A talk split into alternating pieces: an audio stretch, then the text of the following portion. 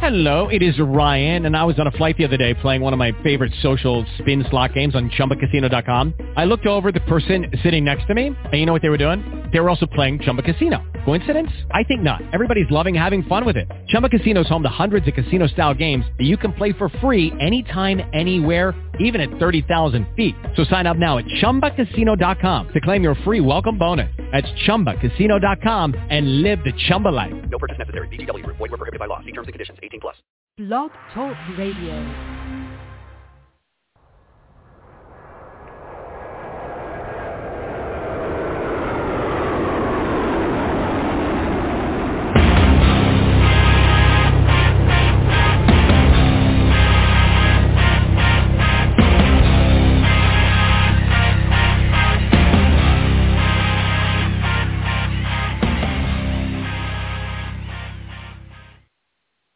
Friday, everybody. Welcome to the Michael Cutler Hour. I am your host. Michael Cutler is July the 7th, 7-7, 2023, and it's 7 o'clock here in New York, and I thank you for joining me. Hope you've all enjoyed a wonderful Independence Day celebration. Got together, hopefully, with friends, family, neighbors, uh, perhaps uh, folks you work with. Um, really, unite as Americans to celebrate the founding of this great nation. Uh, with all the difficulties we have, with all the crazy stuff going on, uh, I still believe that America is the greatest nation uh, that's ever been created. Uh, and maybe that sounds uh, patriotic, so be it. But this is America. It was America that stood up against slavery, America that fought tyranny. We hear so much uh, about Antifa, the anti-fascists, who in point of fact are fascists. The true anti-fascists were the American and Allied soldiers who combated the fascists during the Second World War. Many of those incredible members of the greatest generation did not come home or came home grievously wounded, and their sacrifices were designed or intended to protect freedom protect democracy, and vanquish the fascists. It's amazing how easy it is for some people to be persuaded about utter nonsense simply through the repetition of lie after lie, which is something that the fascists of the Second World War did, by the way. That tactic was called the big lie. So we're told, well, if you look at the 1619 Project, the United States was formed out of slavery so it could never redeem itself. I mean, stop and think about that. In 1619, slavery was commonplace, virtually found all over the world in every country by every race. Um, it, it wasn't unique to the United States. And it was wrong. No one's going to argue that. But it's amazing that it was America that stood up to slavery.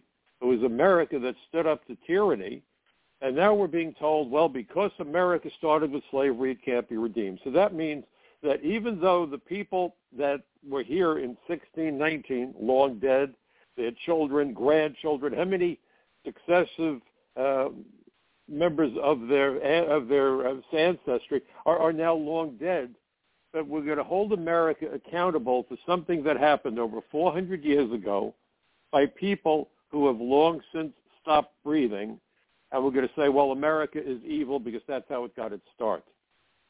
This is insanity, sheer insanity. And if you want to end America, that's fine. But my mom used to say that you don't throw out dirty water till you have clean water. So what I want to know is what you would replace America with. Would you like the regime of China that has concentration camps essentially for the Uyghurs? Would you like the government of Iran perhaps to take over in, as a leadership position in the world? What government do you think demonstrates the kinds of values that you like? It's incredible to me that there are people that are foolish enough to say, yeah, let's, let's get rid of America. And what fills the vacuum, folks? What would fill the vacuum? You know, the founding fathers made it very clear when they said in order to form a more perfect union. Why did they say that? Because they knew that humans are not capable of perfection. It's absolutely beyond our grasp. There is no way that any human being can look in the mirror and say, yep, the person I'm looking at is absolutely perfect, never makes mistakes, has done everything perfectly. It, it doesn't work. Humans are flawed. So America is a work in progress. And look at the progress we've made. And now we are referring to the lunatic left as liberals and progressives. Stop. There's nothing progressive about segregation, which is what they want. That is regressive. There's nothing liberal about people who create a cancel culture to shut down debate and discourse and would cancel the very First Amendment. I was raised as a classical liberal. I've raised my kids to be classic liberals. What's a classic liberal? A classic liberal celebrates the First Amendment. To true liberals, the First Amendment is sacrosanct. I have friends that I don't agree with on every issue. Hell, looking back in time, there are times they haven't even agreed with me. Because as time progresses, as we become aware of more information, as we live life and have more experiences, sometimes we alter our perspectives and our opinions. That's called growing up. It's called maturing. So the idea that if someone disagrees with you, they're the enemy and we have to shut them down, no, it doesn't work that way. In fact, there's a wonderful expression that says two heads work better than one. What does that mean? Two heads work better than one. Well, the idea is that if two or more people get together and try to solve a problem, uh, this is synergy probably by putting all those efforts and all those perspectives together, we will achieve successes that would not otherwise be possible. And we don't always have to agree. I, I've never seen Americans so foolish as to stop talking to their own children. Well, my child doesn't agree with me on abortion, school prayer, whatever. Okay. Isn't that your child's absolute right? Isn't it your absolute right to say, gee whiz, I respect you, but I disagree. Whether it's the abortion issue, you name the issue. We as Americans, as our birthright, have an absolute, fundamental, bulletproof, ironclad right to disagree. And so what of it?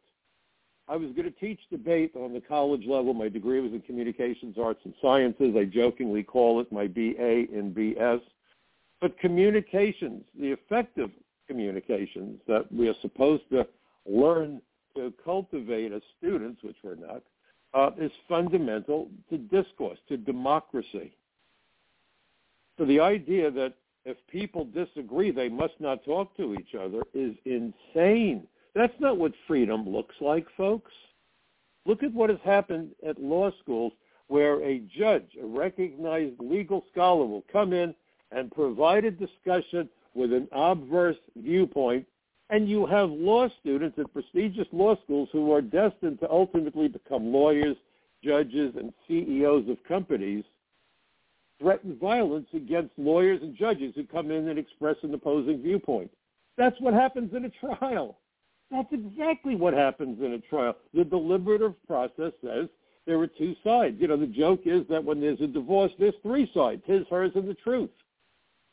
Suddenly, law schools, where you would think the notion of debate, discourse, and disagreement would be fundamental to the mindset of people who want to argue cases in a courtroom, refuse to argue, and threaten violence against legal scholars because they disagree. If we don't alter that trajectory, I don't even want to imagine what America is going to be like in the next decade or two when these nitwits come of age. This is crazy stuff and we need to sit down and understand how crazy it is. We should be able, as adults, to sit down and have this discourse, discussions, and debates. And I will tell you, the worst thing in the world is to, to be with somebody who agrees with you about everything. There was a Twilight Zone episode where a, a criminal dies and, and thinks he's gone to heaven because everything he wants he gets. And whatever he says, people say, yep, you're right, yep, you're right. And, and at the end of the uh, program, this is taped back in the 60s, he said, how in the world did I wind up in heaven? But he said, I don't think I like heaven. And, you know, the, the moderator or whomever, you know, starts laughing and says, you're not in heaven. Because the idea that everyone is just going to say, yep, you're right, yep, you're right, that's hell. That's not interesting. That's not the way to um, nourish your intellect We don't understand our own concepts, our own ideas until we have to argue those cases with somebody who opposes us as long as we're being respectful, fact-based, and, and courteous. And we can walk away from a debate or an argument and say, you know what, you and I are never going to see eye to eye, but we're always going to be friends. I have friends like that. What is wrong with that? And I don't care how contentious the argument is or the issue is. In fact, I would make a suggestion to you that with all of the threats we're facing, with all the damage being done to our country by the lunatics, we must take certain issues, no matter how strongly we feel about them, put them in a box, cover the box, tie a fancy ribbon around the box, and put it on the back shelf of your closet. Because if we lose our freedoms, if we lose our country, all those arguments, all those debates, all those issues, uh, they'll be academic. They, they, will, they will go away because in a dictatorship, it won't matter what you think. The rulers will tell you the way it is. How close are we to that point right now? How close are we to that point right now? And I'm so thrilled that a judge ruled that when the Biden administration tried to get social media to create basically a ministry of truth, that this represented a serious threat to the First Amendment and freedom of speech. Of course it does. Of course it does. Whether it was COVID, whether it was the vaccine, uh, or whether it's any of these other issues. If you are fearful about articulating your ideas, you no longer live in a free country. You no longer live in a free country. If you are fearful of standing up and saying, you know, I disagree, um, whatever the issue. And even when people feel strongly, we should be mature and adult enough to say, well, I disagree with Mike, but you know what? He's entitled to his opinion. How many times did your parents tell you that growing up? Well, your friends are entitled to their opinion. We're no longer entitled to our opinion under this totalitarian mindset by the lunatic left, and there's nothing liberal about them. And when we refer to them as liberals, traditional classical liberals who aren't paying attention think, well, if they're liberals and I was raised to be a liberal, I guess those are the folks on my side. No, they're not. Absolutely they're not. Because true liberals, uh, to use that old expression, would say to you, I disagree with what you say, but I will defend to the death your right to say it. You have people out there that would say to you, I will end you if you disagree with me. What's liberal about that? So just please bear all this in mind. Bear this in mind when you have conversations. This is the summer. We're going to barbecues. We're getting together for picnics and, and meeting family, friends, neighbors. Everyone's outside. Please don't fight. Please stop the name calling, libertards, and all this other garbage. Uh, it, it's despicable. We've got to stop it. Our enemies love that we do this to each other. Our enemies love that we think one part or the other is the solution. Uh, I have real, real problems with the Democrat Party, and I'm a lifelong registered Democrat, but where in the world are the Republicans in all this?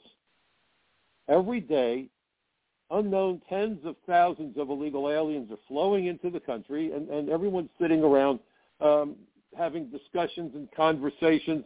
Donald Trump was impeached for a phone call, and I don't agree with everything Donald Trump has done or said. I have my issues with Trump. But my goodness gracious, you, you look at where we are. He was impeached for a phone call. We have an ongoing invasion that has been aided, abetted, encouraged, induced by the Biden administration in violation of Article 4, Section 4 that says states are to be provided or guaranteed a Republican form of government and protected against invasion and domestic violence. And what are we seeing? Invasion and domestic violence. And people will talk about the constitutionality of some immigration law or some court decision. Let's get back to fundamentals. You cannot protect the country when there's an ongoing invasion. Our borders are our first and last line of defense, and they don't only exist along the Rio Grande. They exist on the northern border. They exist on the um, southern border and along our 95,000 miles of coastline. That point was made, by the way, by the chairman of the Homeland Security Committee when they had a hearing a couple of weeks ago about uh, the idea of impeaching Mayorkas.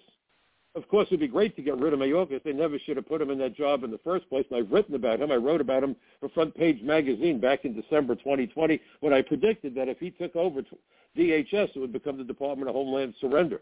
Not that it wasn't after the way Bush created it, splitting immigration enforcement between Customs and Border Protection and ICE and folding in totally irrelevant agencies and not funding it to, to have enough agents. But it really has become the Department of Homeland Surrender. And in fact, uh, just this past week, it, it's alarming. It was reported that the Border Patrol had in custody somebody on the terror watch list and they cut the person loose. And, and the argument was, well, they really weren't sure about his identity, and then apparently maybe the FBI didn't give them all the information they needed. The same games that were played that got us into 9/11. Remember the failure to communicate? If you remember Cool Hand Luke with Paul Newman, what we have here is a failure to communicate. But it's not only people on the terror watch list most terrorists are not on any terror watch list. If you know my background, you know that I've investigated and arrested terrorists. I provided testimony to the 9/11 Commission because of my real-world, first-hand experience as an immigration agent conducting investigations into terrorism. And it's not just from the Middle East. I arrested a suspected IRA terrorist and took a gun off of him. Terrorists exist around the world because human nature is human nature. There's nothing racist about immigration law enforcement. Every race, every religion, every ethnicity has the good, the bad, and the ugly. We all bleed red when we are cut, and every group of people has the good, the bad, and the ugly. The idea for our immigration laws is to protect America and Americans from foreign nationals, aliens, whose presence in our country would pose a threat to public health, public safety, national security, and the jobs and wages of American citizens. How in the world could any rational person be opposed to enforcing laws that are designed to do just that? Go to Title 8, United States Code, Section 1182. repeat it, Title 8, United States Code, Section 1182. It enumerates the categories of aliens who are to be kept out of the country. Okay? It's about aliens with dangerous communicable diseases or su- suffer severe mental illness, criminals, terrorists, spies, human rights violators, human traffickers, drug smugglers, aliens who, if they worked, would displace Americans and drive down wages. How could you be opposed to protecting Americans from foreign nationals who have no inherent right to come here and who would pose a threat, or are coming in such numbers that they are overwhelming America, overwhelming our environment, overwhelming critical infrastructure? I gave a speech in Washington quite some time ago, about eight years ago, and, I made a point, and I'm going to repeat it. I said that way back when there was a whole big deal about a dam that was being proposed, and they canceled the dam out of environmentalist concerns about a little critter called the snail dart. If we build a dam, that species, that little critter, could go extinct.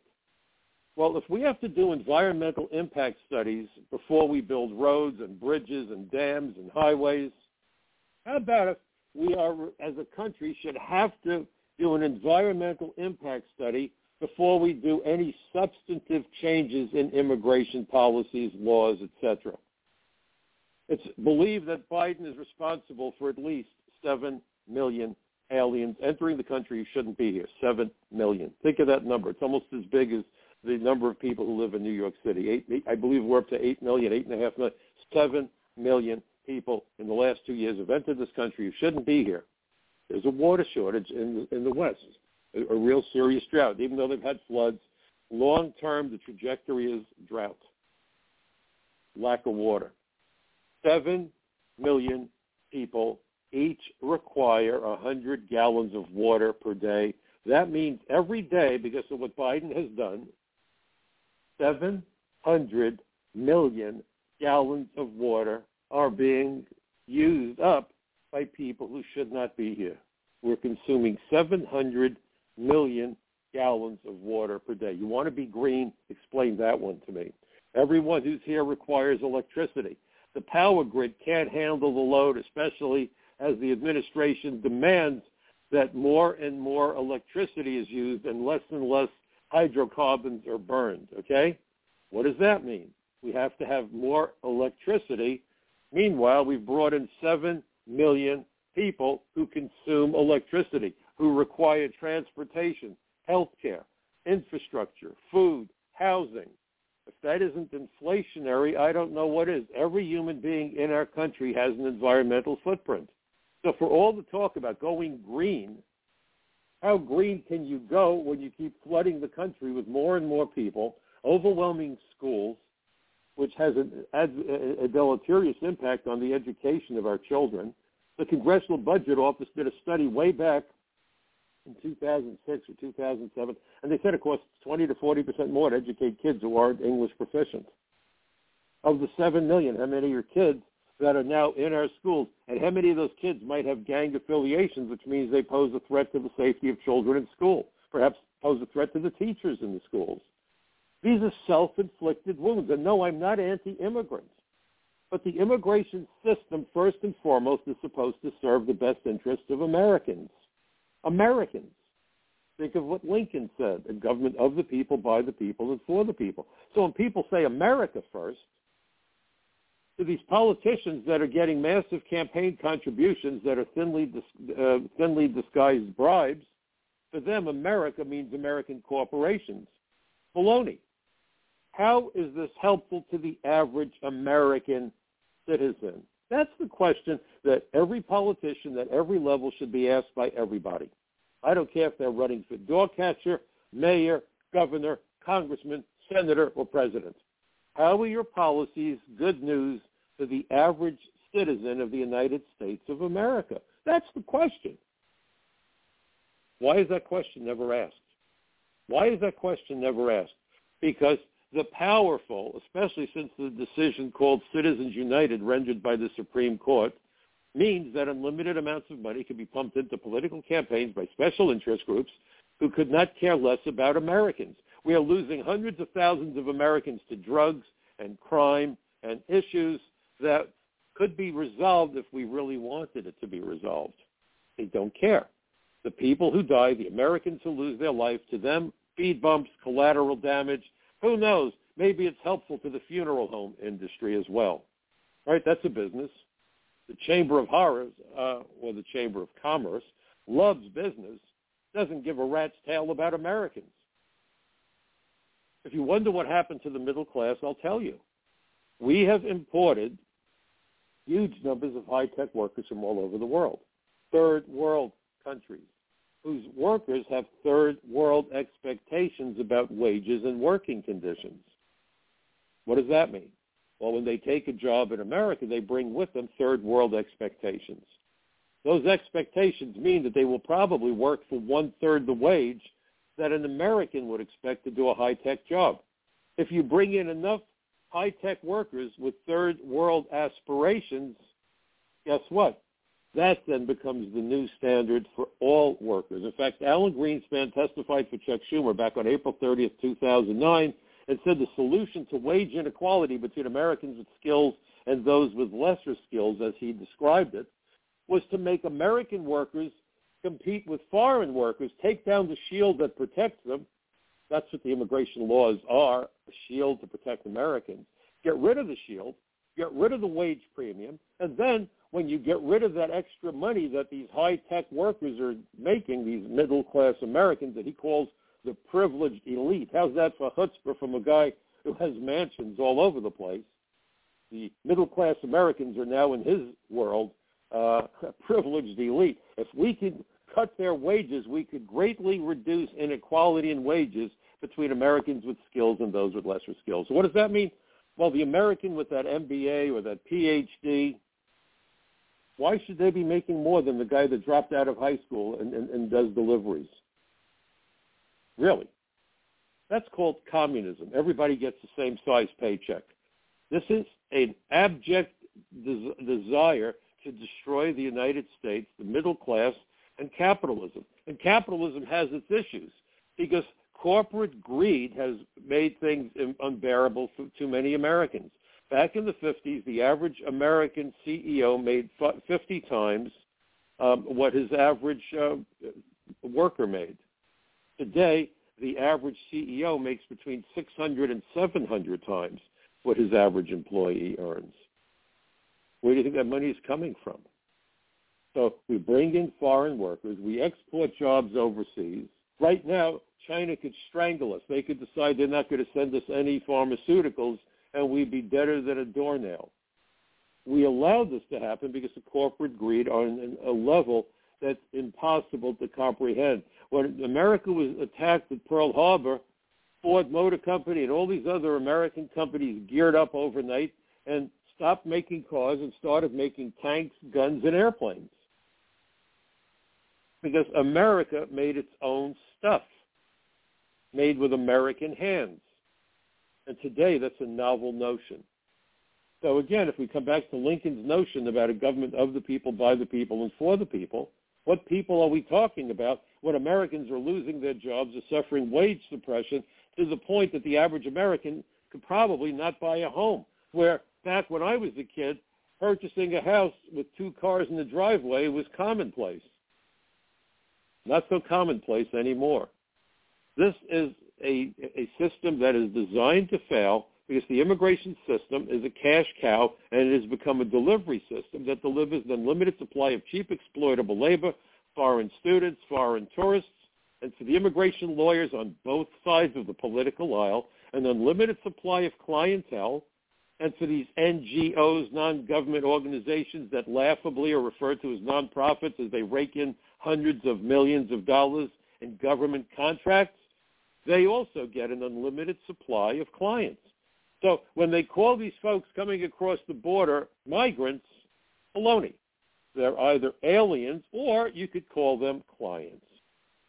You could call them clients. And by overwhelming the system, we are now at great risk. And it's not only the illegal aliens coming into the country, but it's also legal immigration that is undermining national security and public safety and the jobs and wages of Americans.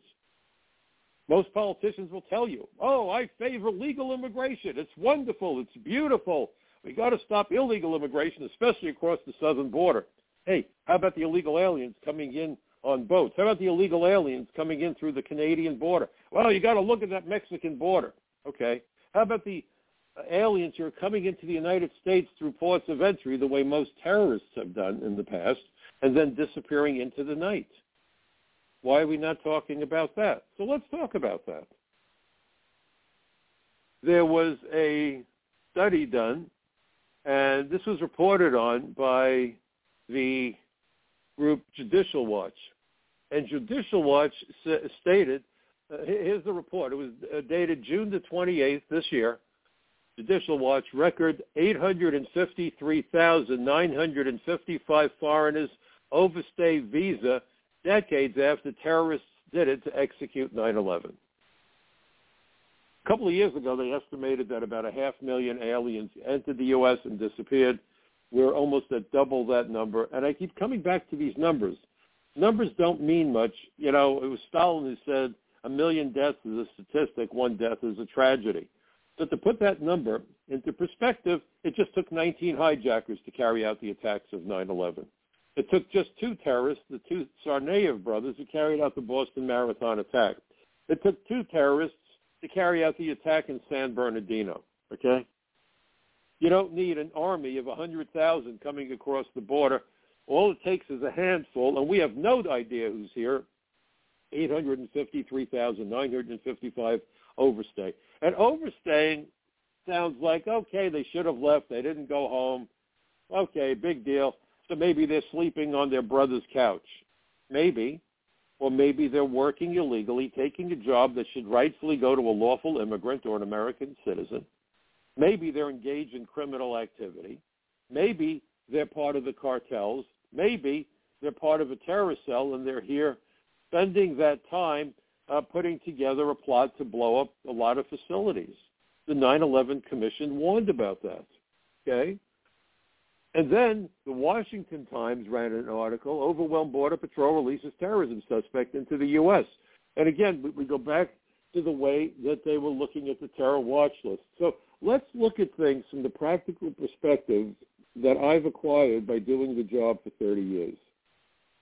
First of all, um, terror watch lists are helpful, but how many different ways can somebody spell their name if they don't use the English alphabet.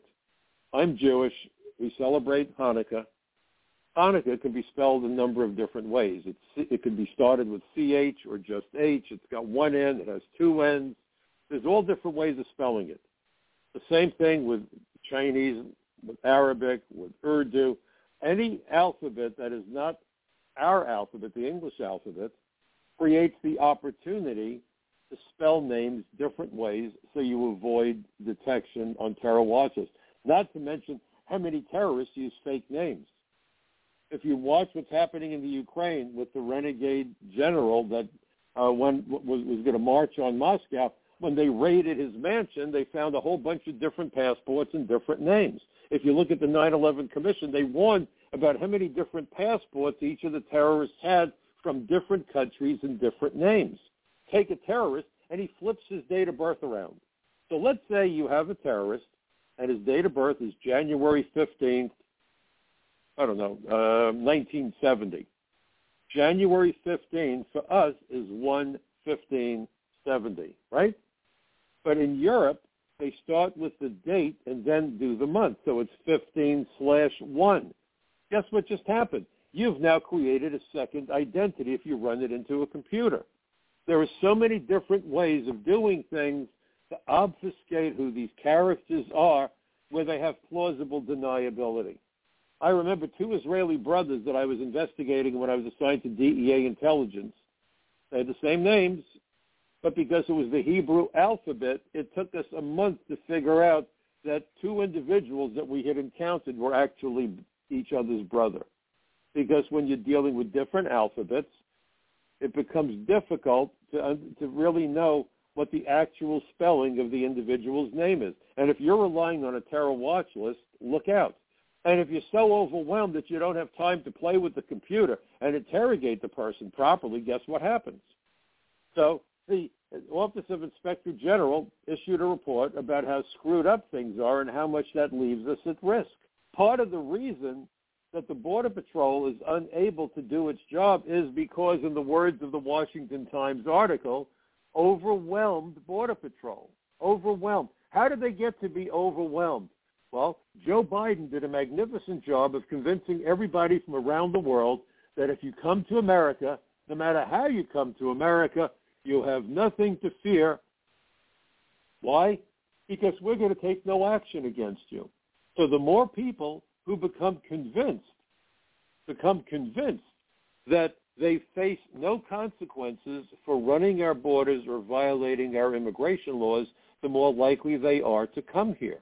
The more who come here, even if they're relatively innocuous, the bigger the haystack becomes in which we're looking for some very deadly needles. In fact, one of the tactics used by drug dealers, remember, I spent half my 30-year career with the INS assigned to narcotics investigation. First, when I was the first INS agent assigned to the Unified Intelligence Division of the Drug Enforcement Administration in New York City, the DEA, and then when I was promoted to senior special agent and assigned to the Organized Crime Drug Enforcement Task Force. So we saw this all the time. Smugglers, whether they were smuggling people or drugs, and to them a load is a load. It's it's you know a package. Oh, it's a human being. Oh, it's drugs. Oh, it's guns. Who cares? They just move it. They're a moving company and they get paid. And they are brutal. They are violent. They kill people. They rape women. It's a nightmare. So you have all this going on. And what they would do is sacrifice a load so that while the Border Patrol arrests some smuggler with 30 illegal aliens in tow, a high-value group that paid a lot more money goes through because the Border Patrol is now tied up processing these 30 people while terrorists, fugitives, God knows what, goes through the border because now the Border Patrol is not on the border. What are they doing? They're processing people they arrested. The Biden administration has the Border Patrol doing this routinely, acting as concierge service for people who shouldn't be here. So again, we come back to the question, how is this good for Americans? Don't tell me what the immigrants want. Don't tell me what the companies want. And in fact, when I testified at the invitation of Chuck Grassley before the Senate Judiciary Committee back in 2013, I was discussing the Biden administration, which makes looks absolutely wonderful compared to, to uh, I'm sorry, the Obama administration, which makes the the Biden administration uh, look for what it really is, a total disaster. But even under Obama, I said that Obama's immigration policies had in essence fired the starter's pistol for aspiring illegal aliens from all over the world and for them to finish line with the border of the United States. Because once they got here, they were home free. So what does that do? You flood America with all these people who shouldn't be here, You overwhelm all of our systems, healthcare, education, but most importantly, the immigration system. So we have no idea who's here.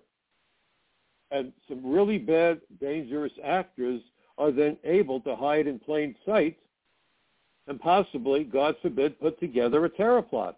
This is not idle speculation. Actually, the way things happen. Um, l- let me read something.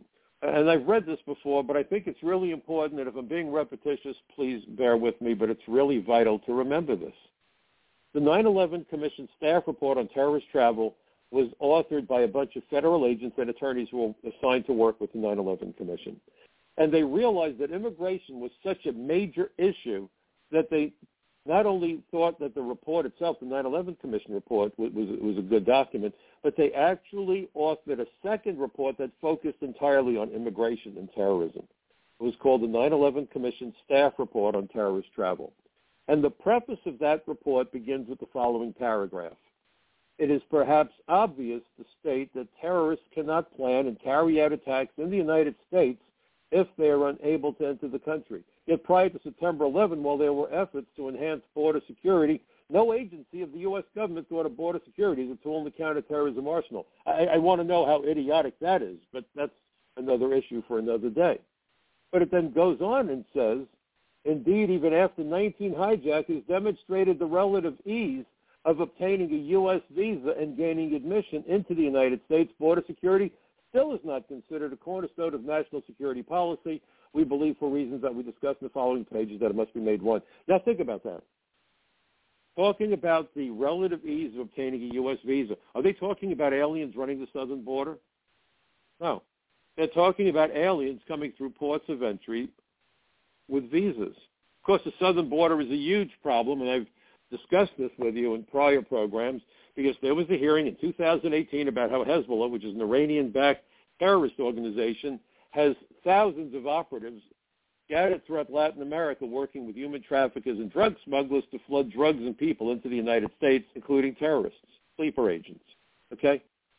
But the 9-11 Commission report focused on U.S. visas. That is what? The legal immigration system. When was the last time you heard anybody from either party saying, gee whiz, we better make sure that we in, imbue the entire immigration system with integrity. No, they, they're not going to do that. Because the lack of integrity to the immigration system is a reflection of the lack of integrity of our politicians. Because it's the legal system that brings in the high-tech workers.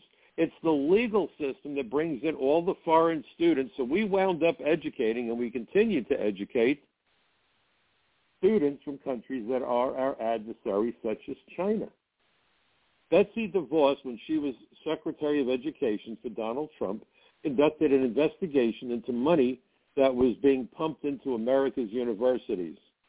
And this was money that was not reported. God only knows what the total numbers were. But Betsy DeVos came up with over $6 billion that went into universities from China, Saudi Arabia, Qatar, and some other countries. Why in the world would China be pumping billions of dollars into American schools? I'll tell you why. Because they could then alter the curriculum, they could then pick who the professors and members of the faculty are, and they could turn our schools into indoctrination centers. It also becomes a happy hunting ground to look for possible spies when you have Chinese students here who then get pressured that you're either going to do the bidding of the Chinese government or their families back home will suffer the consequences called extortion. Okay? And we've been educating these people. Now, what's really remarkable is that um, Dianne Feinstein, who's uh, in terrible shape, I, I think her days in the Senate are numbered, but two days before the fifth anniversary of the bombing of the Trade Center in 93, participated in a hearing with the Senate Judiciary Committee.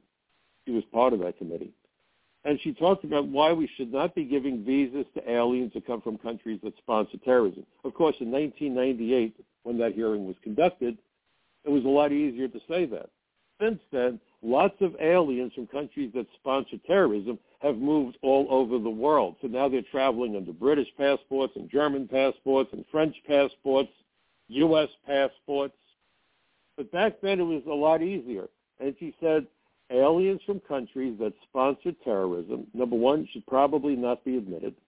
Number two, we should probably take a hard look at whether we ought to continue the visa waiver program created by Ronald Reagan, by the way, at the behest of the Chamber of Commerce, because the visa requirement enhances our security.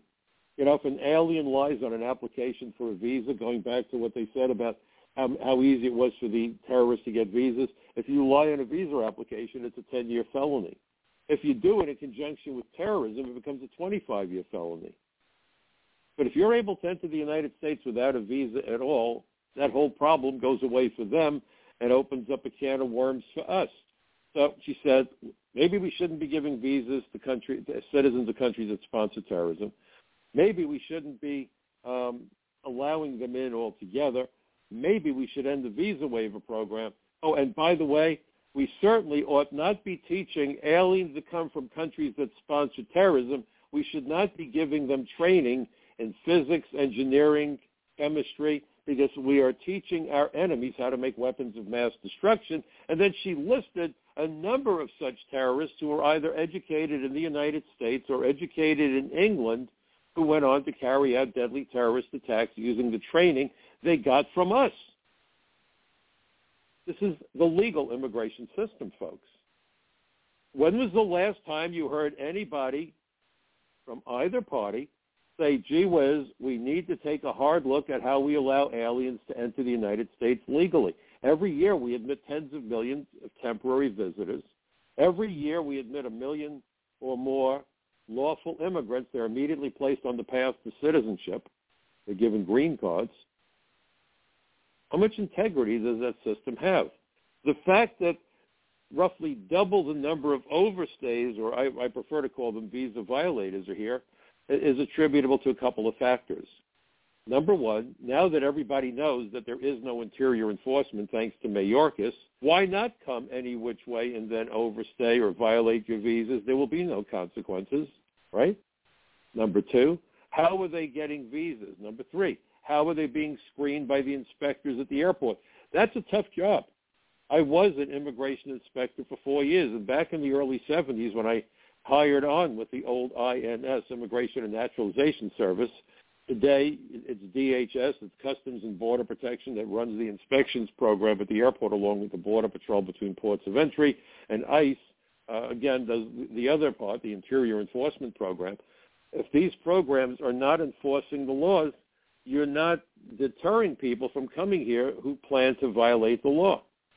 You know, you get one opportunity for a first impression. I made that point at one of my first congressional hearings. I'd done a whole bunch of them. So what is now the impression that the world has of the United States because of the corrupt and inept Biden administration? In America, America is still the land of opportunity. It absolutely is the land of opportunity. The drug traffickers, the terrorists, the members of the cartels, fugitives from justice, come one, come all. If you want to break the law, we won't only allow you to get away with it, we will help you, we will reward you, we will coddle you, we will treat you better than people who come legally, and we sure as hell are going to treat you better than if you were a U.S. citizen, or particularly if you were a U.S. veteran. That's the message for the world. Now, what it also does, I'm sure, has caused people who could be a, a real asset for the United States to not come here. Think about that. Why in the world would you come to a country that re- rewards criminal behavior and floods narcotics into the street to the point that we're losing hundreds of thousands of innocent people every year and nothing is done about it? Not even TV commercials warning about the perils of taking drugs. If you come from some other country, do you think you're going to come here now? If if you have a family, if you're concerned about their safety, I'm waiting for Americans to start fleeing America, but where the hell do you go to? We are turning our country into a disaster, and there's no reason for it. And what I'm saying to you does not represent my antipathy towards immigration, but my antipathy for the corruption of our politicians from both parties, the Republicans. If a government can't protect its own people, it serves no purpose, period, full stop. If you're a parent and give your kids the fanciest clothing and buy them sports cars, but you do nothing to give them a wholesome, safe environment when they're growing up, you have failed as a parent. A country that will not and cannot protect its own people fails as a country. The first responsibility of any country, of any government, is to provide a safe environment. As a parent, if you fail to provide a safe environment, there's a good chance you're going to lose custody of your children to the state. Child endangerment. How about citizen endangerment by our government? And it only gets worse. And it only gets worse. And the sad thing is we have aliens coming to our country from all over the world, fleeing persecution, fleeing poverty, fleeing crime. And they come to America, and to their horror, very often now they are finding that the same criminals that they feared in their home country are now here in our country. And it's from all over the world. It's not just Latin America because we have allowed criminals from all over the world to easily flow into the United States and commit crime. When you see all the crime being committed, no one wants to talk about it, but I'm willing to bet you that a bunch of some of these people are here from other countries because they came to America knowing damn well they could get away literally with murder. Wow. Wow. Welcome to America, land of opportunity. This is not sustainable. This is immoral. It is criminal. If a police officer, under the pressure of, of a situation, pulls his or her firearm and shoots, law enforcement officer will be investigated eight ways from Sunday. And I agree with that. I carried a firearm as an agent. Every day I said a little prayer, and I'm not particularly religious, but I said a little prayer. Please, dear God, uh, make it so that I won't need my gun. Thank God I never, ever had to fire my gun at anything other than targets at the range. I came close on the street a couple of times. I was confronted with people with knives and all sorts of crazy situations. But thankfully, we were able to work things out. No shots fired, and, it was a great relief.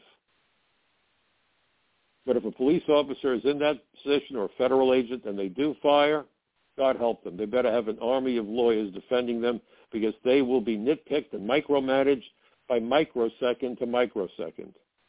But when politicians promulgate policies that result in the deaths of thousands of people, as we're seeing now, bail and all this other garbage, criminals, repeat offenders are released into the community. A bail hearing is a pretty simple thing. I, I used to participate in bail hearings. It's danger to the community, risk of flight. You would think if the person's a danger to the community, they'd be remanded. Not anymore. Uh-uh. So you look at the carnage out there, and when was the last time that you heard a politician who refused to honor an immigration detainer? I mean, not that they're lodging detainers anymore from immigration, because Mayorkas apparently loves what's happening. But even in the days of Trump, when they lodge a detainer, the police, sheriffs, whomever are supposed to hold that person, they didn't. And then that person might go out and kill somebody. Did that sheriff, did that politician face any consequences? You know what the answer is? No. They're not going to face consequences. They can do whatever they want.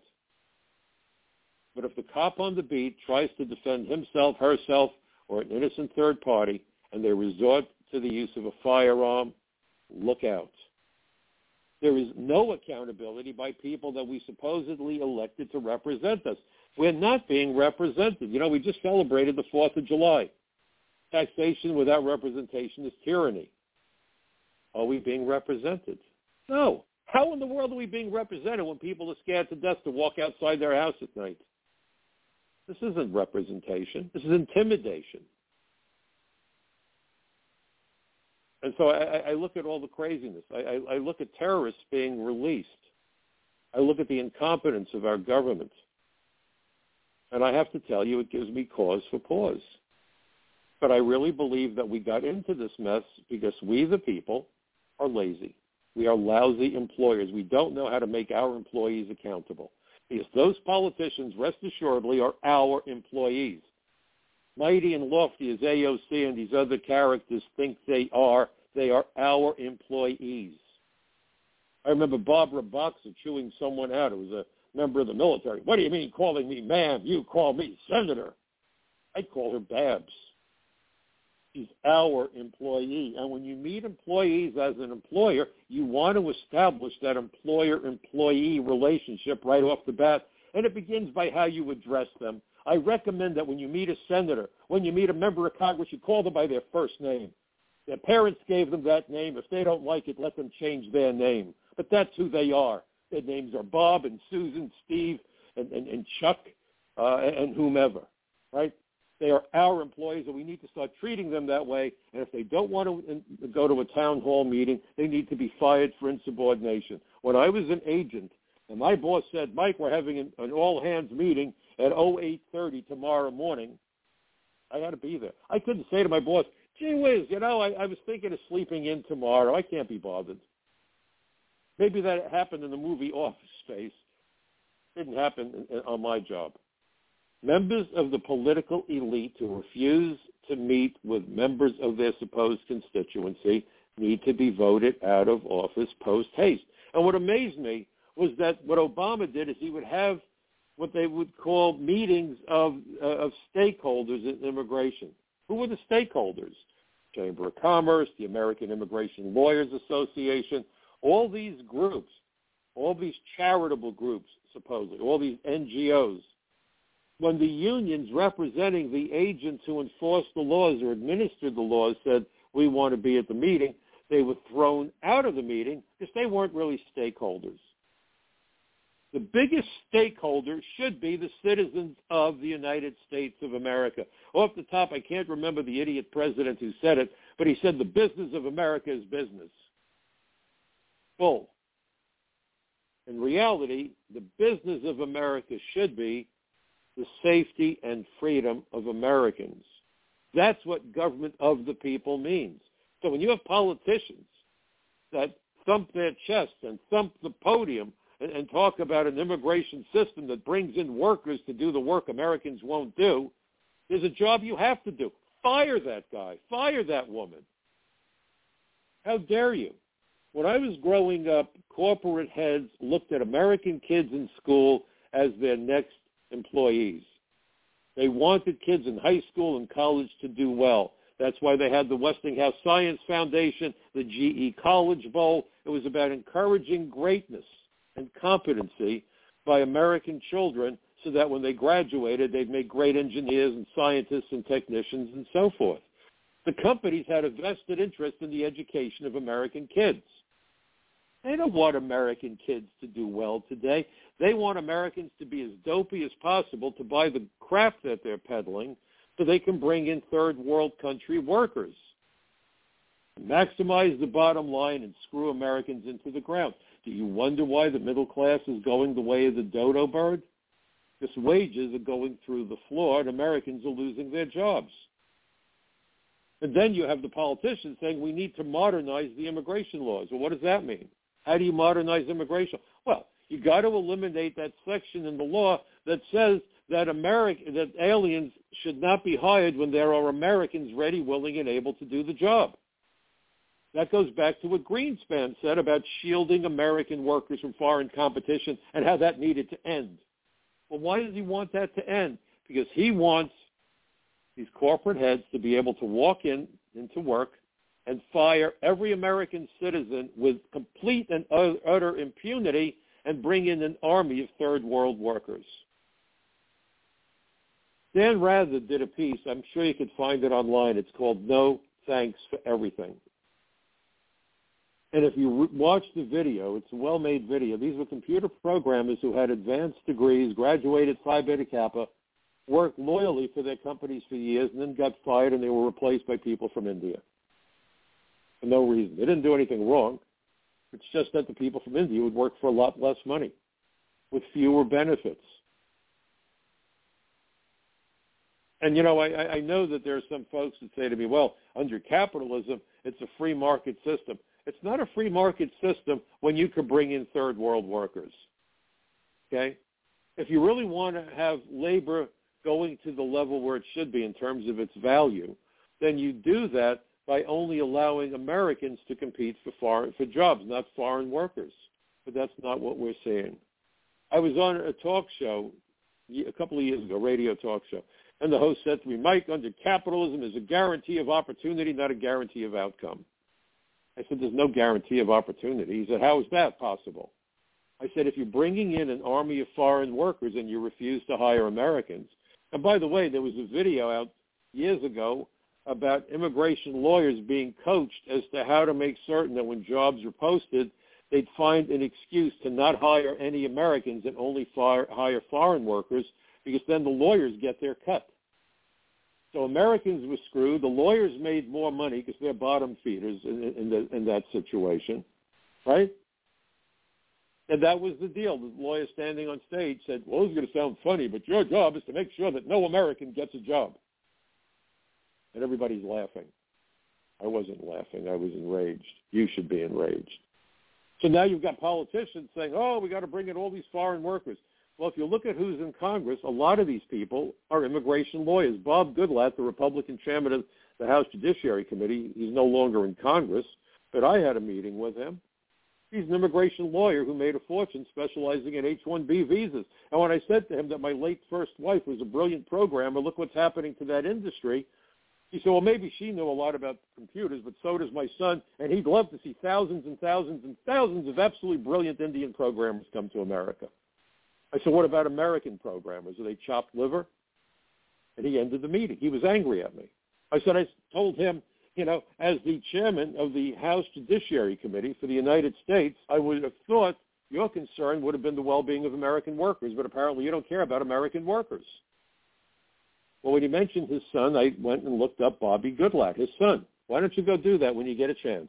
Bobby Goodlatte made a fortune got his start with Zuckerberg at Facebook, and we know what kind of a character Zuckerberg is. So this guy made a fortune by making certain that American workers were not hired or were perhaps fired so that they could be replaced by people from India who worked for a lot less money with a lot less benefits and more adverse conditions. How is that in the best interest of the average American? And think of who's, who at the time was chairing the House Judiciary Committee, which oversees so many important agencies, including immigration. There is a conflict of interest. Zoe Lofgren is an immigration lawyer. She chairs the immigration subcommittee in the House. There is a conflict of interest. They look at the aliens and they see clients.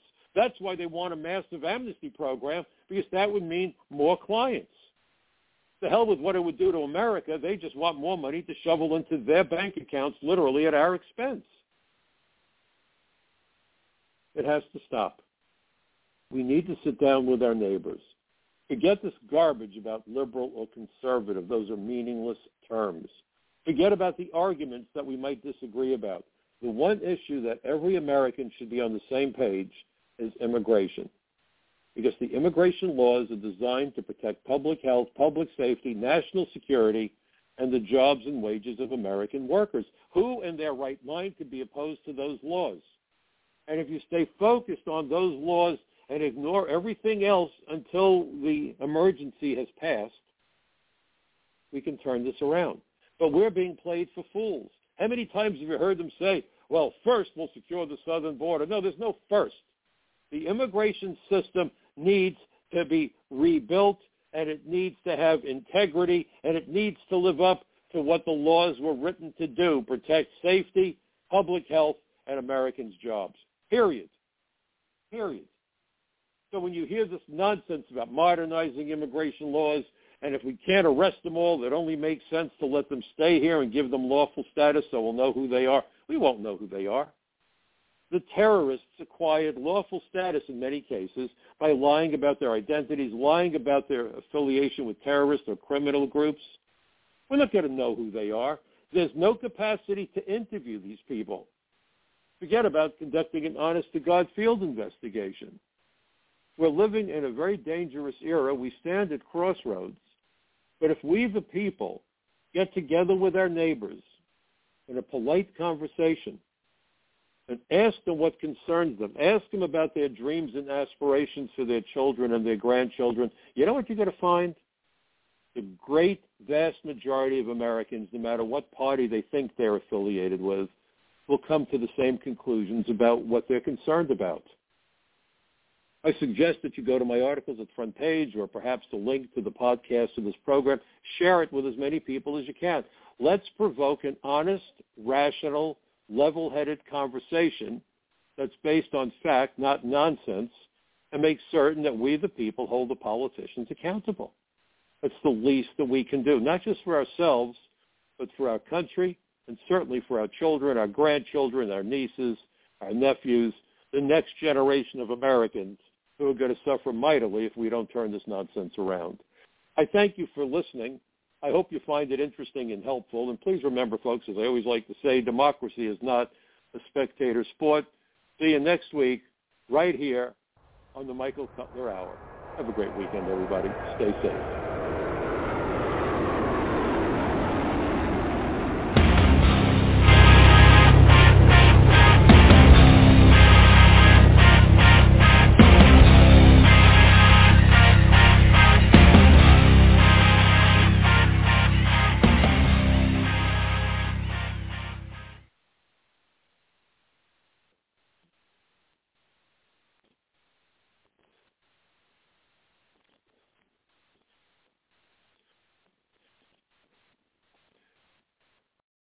Lucky Land slots, you can get lucky just about anywhere. Dearly beloved, we are gathered here today to... Has anyone seen the bride and groom?